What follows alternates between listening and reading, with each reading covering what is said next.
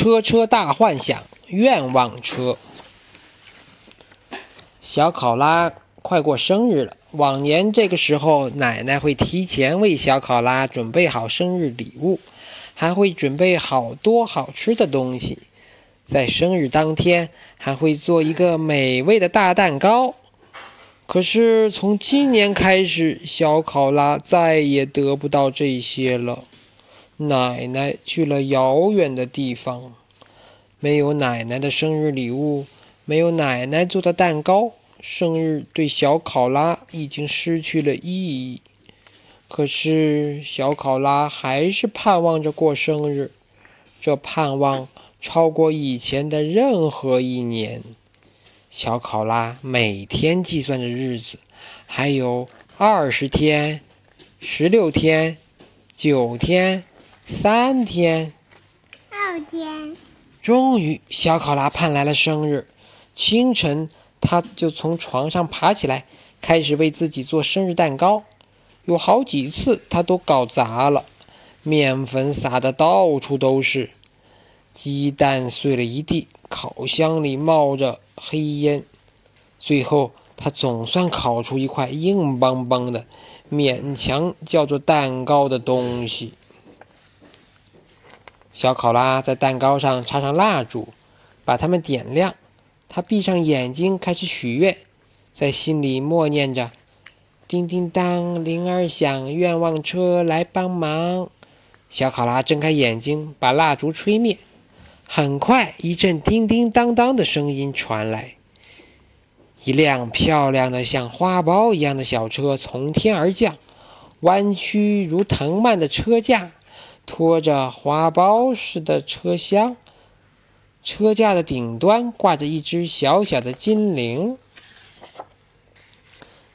小考拉等着盼着过生日，正是为了见到愿望车。愿望车只有在过生日的当天才能呼唤出来。它可以带着呼唤它的人去一个地方，任何地方。从前，小考拉坐着愿望车去过北极见圣诞老人，他还去过星星居住的国家。那个国家在白云之上。有一次，他还去了海底，从成群的水母中穿过。今年，小考拉不去北极，不去星星王国，也不去海底，他要去另外一个地方。小考拉像敲门一样，迫不及待地敲了敲愿望车的车厢。片刻，花苞打开，如盛开的花朵。小考拉坐到花心的位子上，花朵又合拢了。我要回到从前去，去见奶奶。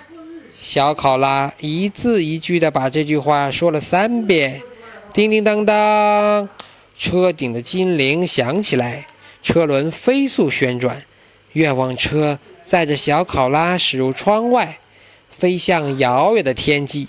变成一颗星星，消失在空中。等到金铃的叮当声停止，愿望车也停了下来。小考拉透过车窗往外看，外面是一片树林，远远的能看到他熟悉的树屋。啊，是奶奶！小考拉尖叫道，他的眼睛一下子亮起来。奶奶坐在木桩上，好像在做什么。亲爱的小考拉，奶奶陪不了你太长时间了，恐怕坚持不到你明年的生日。奶奶一边认真地做着手上的活儿，一边轻声说：“奶奶提前为你准备一份生日礼物，是你一直想要的树皮灯笼。”小考拉好想下车扑到奶奶怀里，可是。愿望车只能带他来到想去的地方，却无法让他下车。奶奶继续说：“我把它放在树屋的阁楼里，希望你明年能过生的时候可以找到它。”奶奶，我好想你呀！小考拉趴在车窗上，大声重复着：“奶奶，我好想你呀！奶奶，奶奶。”愿望车的金铃响起来，该回去了。小考拉还不想走，他想和奶奶多待一会儿。他急得眼泪，他急得掉下眼泪来。再多停一会儿，就一会儿。奶奶做好了树皮灯笼，站起身向树屋走去。叮叮当当，金铃的响声急切起来。愿望车带着小考拉驶入天空。等愿望车再次停下来，天已经快黑了。小考拉回到树屋，桌子上是那个烤得硬邦邦的蛋糕。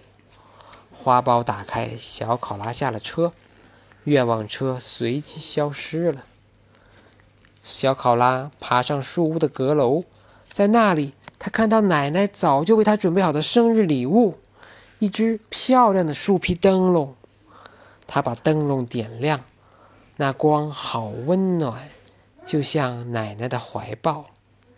奶奶，我长大了，会好好照顾自己。小考拉喃喃道：“以后每年的生日，我都会坐上愿望车去看您。”我喜欢这个星星。